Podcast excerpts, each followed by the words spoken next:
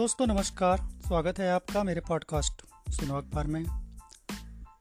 आज के पॉडकास्ट का शीर्षक है कि ड्रॉप आउट महारथी और इसका शीर्षक इसलिए है क्योंकि ये ड्रॉप आउट कॉलेज के ड्रॉप आउट यूनिवर्सिटी के ड्रॉप आउट लोगों ने किस तरह से दुनिया में तरह तरह के आविष्कार किए जो कि पूरी दुनिया पर छा गया। और अब एक नया आविष्कार हुआ है जो कि दुनिया में एक बहुत बड़ा क्रांतिकारी बदलाव लाएगा। कौन है इसके बनाने वाले? और इन्हीं के बारे में हम बात करेंगे आज। फेसबुक के मार्क जुगरबर्ग एप्पल के स्टीव जॉब्स ट्विटर के सीईओ रहे जैक डॉर्सी और अब चैट जीपीटी बनाने वाले सैम अर्ल्समैन जी हाँ इन्हीं की बात हो रही है। इन लोगों में एक बात कॉमन है। अपने क्षेत्र के ये महारथी कॉलेज यूनिवर्सिटी ड्रॉप आउट हैं। आर्टिफिशियल इंटेलिजेंस आधारित कंपनी ओपन एआई के संस्थापक सैम ओल्ड्समैन ने हाल ही में दिए साक्षात्कार में कहा कि उन्हें डर है कि आने वाले समय में चैट जीपीटी की वजह से बड़ी संख्या में लोगों की नौकरी जा सकती है। चलिए, सैम के बारे में और कुछ जान लेते हैं। सैम ऑल्समैन का जन्म शिकागो में एक यहूदी परिवार में हुआ। इनकी माँ का नाम गेबिज विस्टाइन था, जो एक त्वचा रोग विशेषज्ञ थीं।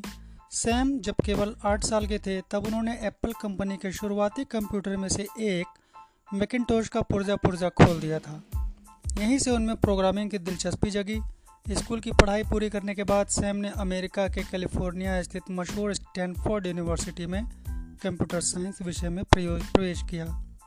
हालाँकि एक मोबाइल ऐप के निर्माण पर काम करने के लिए इन्होंने यूनिवर्सिटी की पढ़ाई छोड़ दी।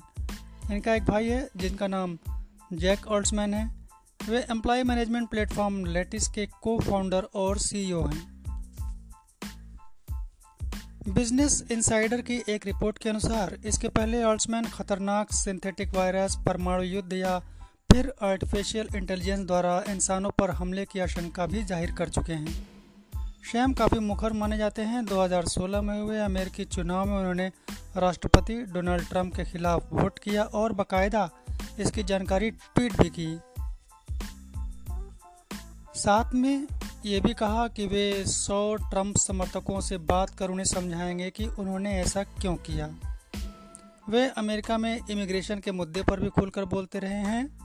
इसके अलावा स्वास्थ्य सुविधाओं को लेकर राजनीतिक अभियान भी चला चुके हैं। साल 2005 में स्टैनफोर्ड ने पढ़ाई के दौरान ही अपने दो साथियों के साथ मिलकर लूप्ड कंपनी की स्थापना की। यह एक ऐप था जिसके माध्यम से लोग अपनी लोकेशन दूसरों के साथ साझा कर सकते थे। प्रोजेक्ट को बहुत अहमियत नहीं मिलने पर इन्होंने इसे लगभग चार करोड़ डॉलर में बेच दिया। इसके बाद इस पैसे को सैम ने कई आइडियाज़ को डेवलप करने में निवेश किया। साल 2015 में एलन मस्क के साथ मिलकर artificial intelligence based company open AI की स्थापना की। चैट जीपीटी इसी की देन है और मस्क 2018 में कंपनी से हट गए थे। एआई पर काम करने के अलावा सैम अलग अलग क्षेत्रों की कंपनियों में भी निवेश करते हैं। नए आइडिया को प्रमोट करते हैं।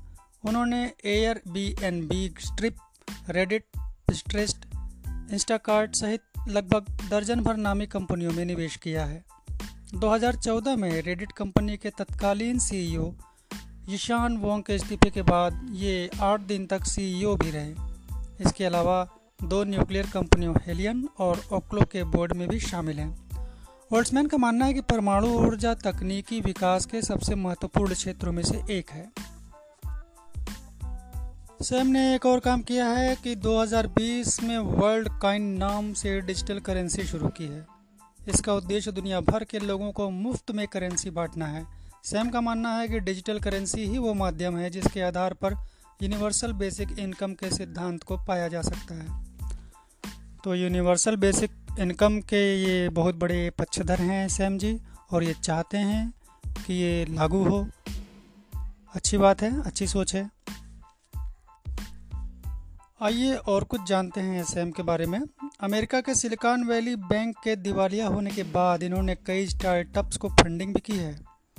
2018 में इन्होंने यूनाइटेड स्लेट नाम से राजनीतिक अभियान शुरू किया था, जिसका उद्देश्य हाउसिंग और हेल्थ केयर पॉलिसी की समस्याओं को दूर करना था। सैम किराए पर विमान लेकर पूरे कैलिफ़ोर्निया शहर में उड़ाते हैं। इसके अलावा इन्हें रेसिंग का भी बहुत शौक है। इनके पास मैकलरेंस टेस्ला सहित पाँच रेसिंग कारें हैं और 2015 में फोर्ब्स की अंडर 30 की सूची में शामिल किए जा चुके हैं। तो आज का पॉडकास्ट सैम पर और ड्रॉप आउट महारथी पर आज के पॉडकास्ट में हमको विदा दीजिए और अगले पॉडकास्ट में आपसे फिर मिलता हूँ। तब तक के लिए विदा दीजिए। धन्यवाद।